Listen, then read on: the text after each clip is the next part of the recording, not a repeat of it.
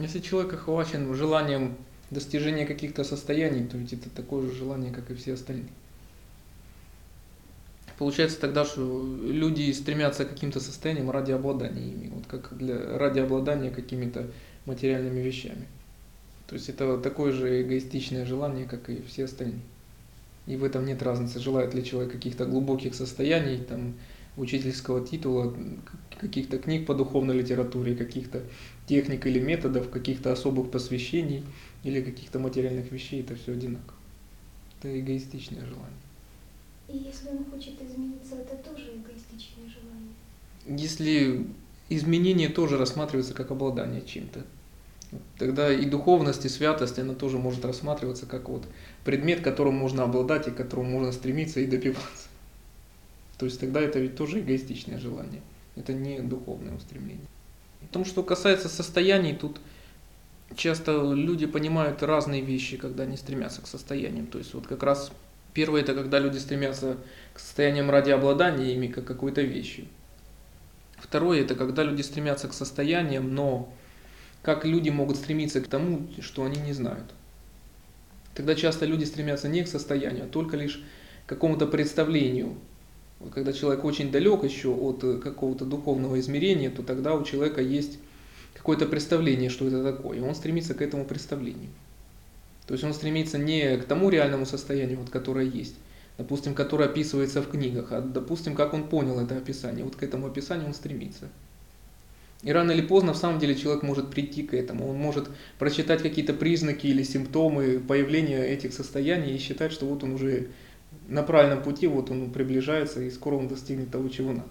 И многие бывают в самом деле достигают этого, что они чувствуют в себе или видят или слышат какие-то необыкновенные способности, которые, как они прочитали в текстах, пережили древние мудрецы и считают, что вот они уже достигли вот ступени этих мудрецов.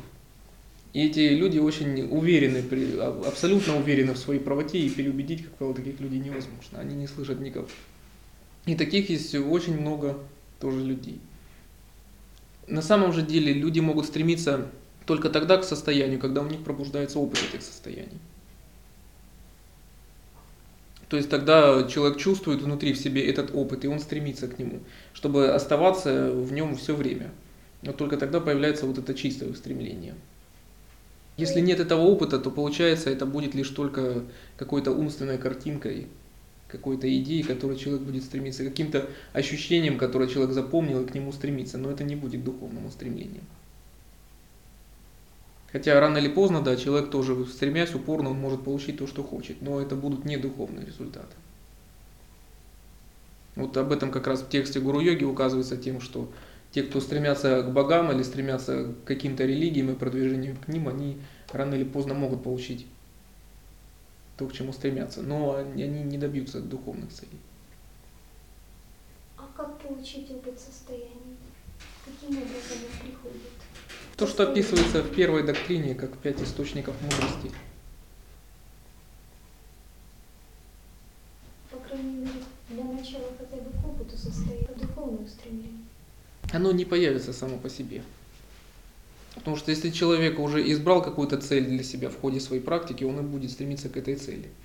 Тогда даже какие-то духовные состояния будут рассматриваться как средство для достижения каких-то эгоистичных целей человек, допустим, в практике концентрации может достичь большой сосредоточенности, и это придаст ему только еще вот упорство и упрямство в его эгоизме. Потому что человек будет считать и видеть, что он, допустим, более сосредоточен, чем большинство обычных людей. И это будет только укреплять его эго. Или в том, что человек будет видеть, что он понимает, допустим, поступки других людей, и это тоже может укреплять его эгоизм. Потому что человек может чувствовать себя там выше, сильнее и умнее других людей, и это будет служить только для укрепления эгоизма.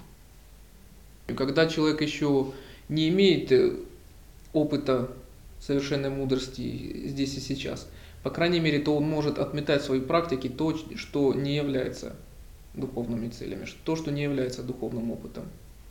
То есть человек может пробовать бесконечное множество целей, способов, методов продвижения и чувствовать, допустим, что это не приближает его к познанию. И тогда он отвергает это до тех пор, пока он не находит правильный путь. Даже в практике концентрации, когда ведь все начинают заниматься, вначале все равно допускают множество ошибок. Но по мере продвижения в практике можно почувствовать, что, допустим, это было ошибочным путем, то есть это делалось неправильно. Тогда это оставляется до тех пор, пока не находится вот это правильное направление. И тогда вот идет рост. Поэтому если нет реального опыта непосредственно сейчас, в данный момент, человек может тогда опираться на то, что отвергать то, что не является этим духовным опытом. То есть чувствуя, что человек все равно не находит целостности в каком-то методе или в каком-то пути или в каком-то состоянии, он отвергает это до тех пор, пока не находит нужное. Этот концентрация его нельзя отвергать до тех пор, ведь пока он не будет пройден до конца. Как можно отвергать какой-то метод или технику, если это не изучено? Отвергать можно лишь только тогда, когда человек дошел до каких-то конечных результатов в каком-то методе, а потом, допустим, либо принял их, либо отверг. А когда люди занимаются только несколько недель или месяцев и еще не знают, к чему приводит практика концентрации вообще, как они могут отвергать какой-то метод. То есть это будет просто непоследовательностью. Поэтому в процессе практики концентрации, если люди будут практиковать правильно, рано или поздно они достигнут духовных результатов для себя. И тогда они это примут. А до тех пор человек не может ни принять, ни отвергнуть самой по себе практики концентрации. Хотя у многих людей появляется заблуждение в начале, что вот они уже знают, в чем заключается практика концентрации. Постигнув какой-то промежуточный опыт, люди считают, что это и все, они уже здесь все узнали, им здесь все известно. Или в ходе какого-то заблуждения люди считают, что им это не подходит, им нужно заняться чем-то другим. То, что, допустим, существуют более легкие пути, или более правильные, или более совершенные. И тогда люди отвергают практику концентрации и ищут что-либо другое. Но это тоже говорит о непоследовательности. То есть люди отвергают еще тот опыт, которого они не имеют. Но это означает, что такие люди еще не созрели и они еще не готовы заниматься практикой концентрации. И их время тогда еще не пришло так как я практикую неправильно практикую, и моя направленность не на совершенную мудрость. Тогда практика концентрации не приводит к успеху. Для этого ведь давалась вот эта схема 8 уровней эволюции человека.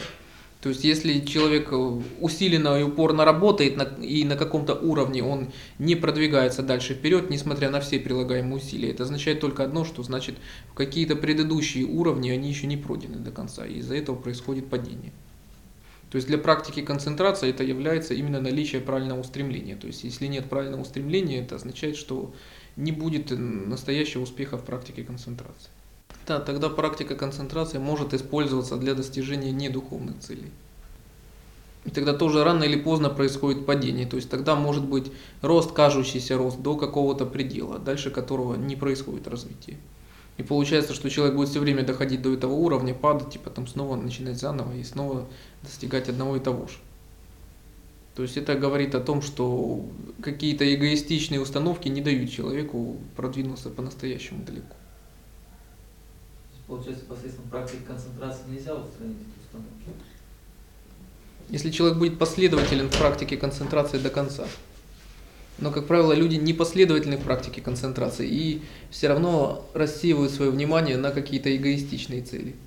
Все-таки, если быть последовательным, то вот именно практика концентрации может привести к тому, что те уровни, которые не были пройдены, они как бы не будет необходимости их проходить. Они будут пройдены. Вот посредством практики концентрации, получается. Да, посредством практики концентрации. Ну, тогда человек ведь и очистит свое устремление. Если человек не будет сосредоточен ни на одной эгоистичной цели, ни на одном эгоистичном желании, то тогда ведь у него появится вот это чистое, незамутненное ничем правильное устремление. Количество шишек ни о чем не говорит. Поэтому люди часто даже к концу своей жизни, люди так и не приобретают духовного опыта. Ну, опыт падения тоже чему-то как бы учит. Он может научить, но совсем не обязательно. Ну, это все возможности. То есть это может не произойти. Поэтому можно встретить людей, которым можно только удивляться, что вроде бы в их жизни случилось так много неблагоприятных обстоятельств, а тем не менее это их ничему не научит. Но именно осознание вот этих вот своих ошибок, оно же дает... Это совсем не обязательно. Человек точно так же может осознавать и чужие ошибки, и учиться на неприятностях других людей. По крайней мере, то, что не нужно делать ему самому. А что сюда приводит к прохождению такого уровня, который не был пройден? Что именно концентрация? Концентрация именно то, что человек э, отвращает свое внимание от всех эгоистичных целей.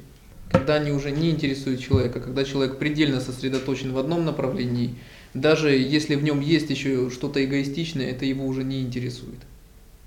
И тогда э, его устремление, оно очищается. Но обычно люди непоследовательны, то есть их внимание постоянно перескакивает от практики концентрации на удовлетворение каких-то эгоистичных желаний. Используя ту энергию, которая была накоплена в процессе практики концентрации.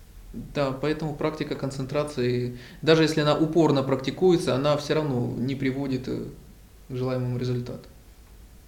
Йоги, там ведь тоже существуют те же самые этапы духовного пути человека.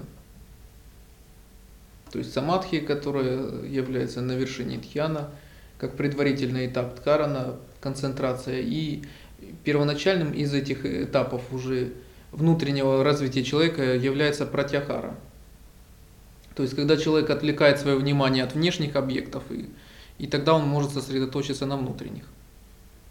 И вот этот этап, он предшествует этапу концентрации и медитации. Потому что пока человека еще волнуют какие-то внешние цели и задачи, он не будет способен сосредоточиться на духовных целях. Тогда даже какие-то духовные методы, техники и посвящения, они будут использоваться только для эгоистичных целей, и в них не будет никакого смысла.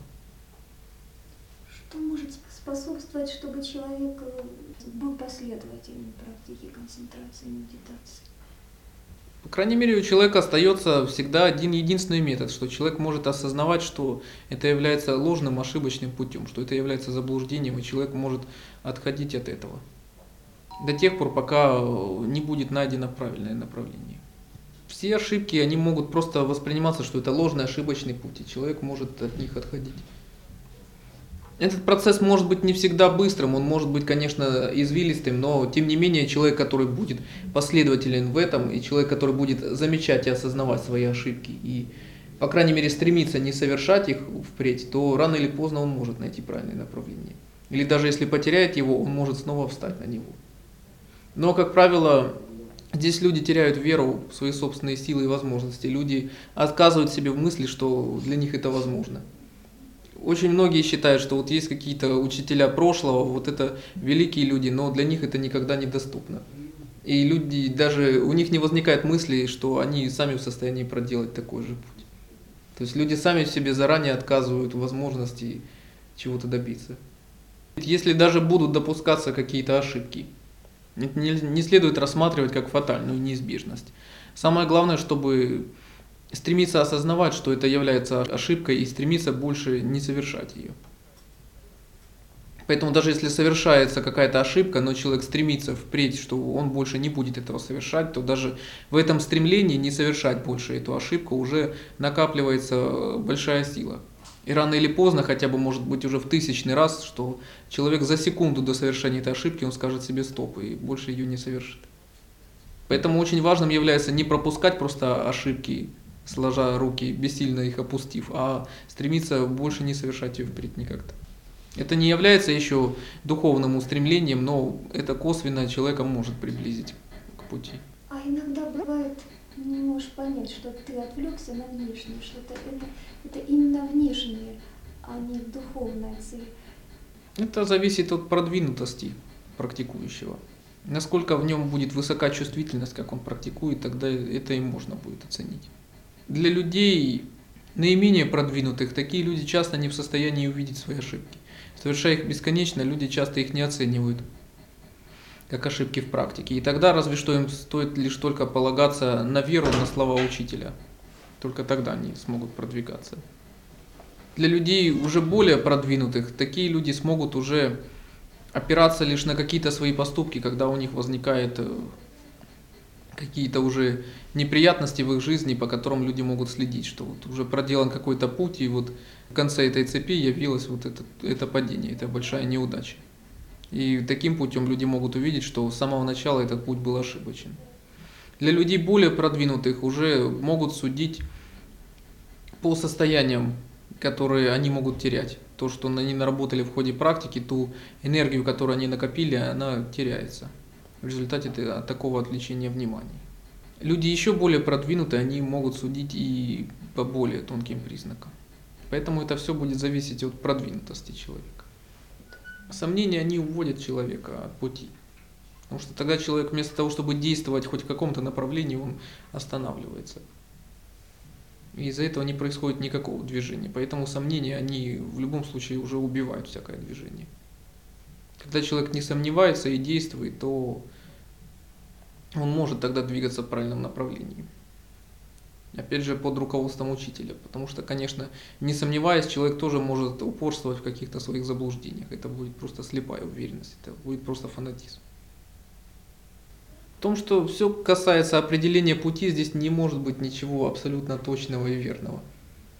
Все, что приближается к духовному, все, что приближается к понятию пути, оно становится неопределенным. И не может быть определено четко в двух или трех словах.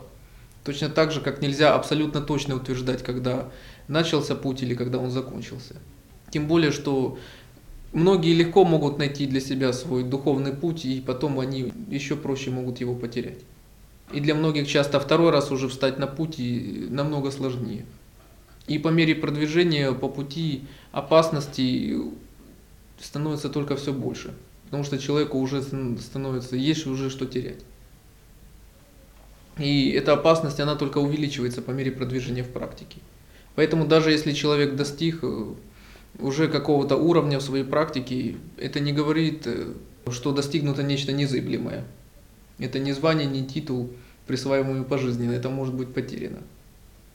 То есть даже если человек получает для себя какой-то опыт, он должен ежесекундно, ежеминутно подтверждать это своей собственной практикой. Иначе это все может быть потеряно. И человек тогда может легко потерять свой собственный путь.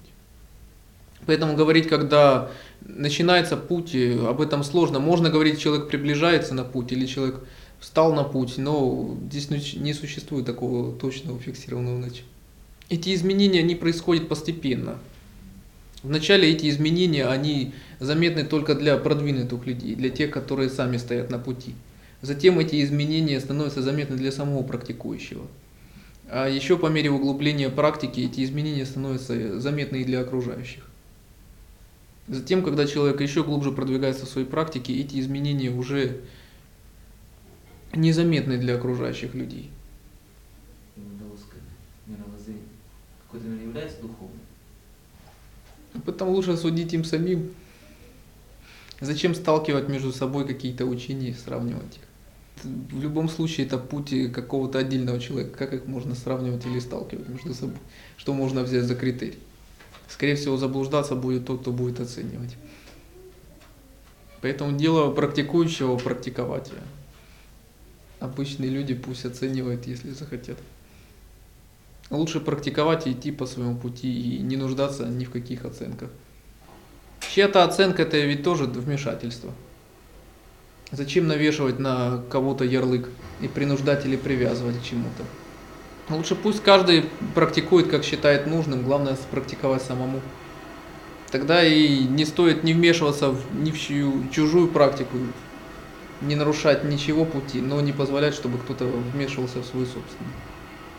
Если человек отвечает только за свои собственные поступки, то тогда не будет никакой необходимости оценивать поступки других. Зачем? Тогда возникает новая дополнительная ответственность. Зачем она нужна? Лучше отвечать только за самого себя. Путь как бы одиночки, да? Или уже у каждого по-разному, наверное, да? Или это практика диктует? Рост людей, он просто происходит не одинаково. Все могут учиться в одном классе, в школе, в одной группе, в институте и так далее. Но просто какие-то люди могут остановиться в своем развитии. Уже как э, кто-то, допустим, развивался духовно в юности, и человек остался на этом уровне, и всю жизнь он дальше остается таким же, а кто-то продолжает развиваться дальше. И тогда интересы и цели таких людей, они могут уже не совпадать. Просто кто-то, он продолжает развиваться дальше, а кто-то остался на прежнем, на прежнем каком-то месте. Так зачем же тогда цепляться за прошлое? Иногда даже практикующие не могут найти общего языка. Тоже тот же рост разный, да? Большинство не растет, а просто стоят на одном месте. Просто считают, что это практика. Поэтому есть много э, тех, кто просто являются формально практикующими. Это значит, что у них еще нет духовной зрелости следовать какому-то духовному пути. И пока они созрели лишь настолько, чтобы лишь формально выполнять какие-то обязанности. Может быть, когда-то эти формальности, они приведут их к настоящей практике, но, значит, их еще время не пришло. Рано или поздно тогда начнется настоящий путь. Если опять же быть последовательным и продолжать стремиться, не отказываясь. Не отказываясь, несмотря ни на какие преграды и неудачи. Большинство просто и практикующих, они тоже непоследовательны. Когда люди сами себе отказывают в возможности продвигаться дальше. Люди упорно стараются не замечать э, того, что у них есть какие-то преграды, которые мешают им практиковать.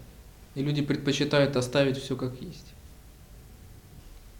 Продвижение зависит от самого человека в любом случае.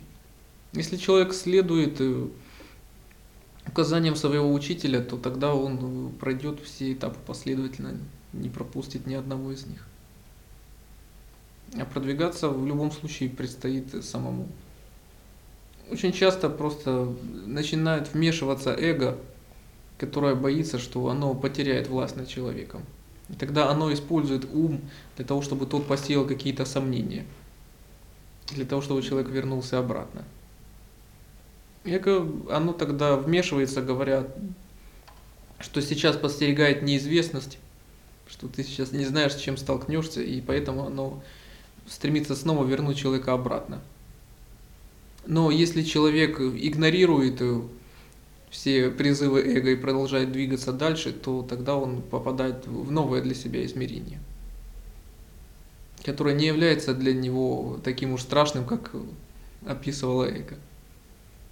Опасности упасть, они присутствуют все время на всех этапах пути. И даже и на более продвинутых этапах эти опасности, они только возрастают. Но для тех, кто продолжает э, идти дальше, то даже если он и падает на каком-то этапе, он может снова подняться и снова двигаться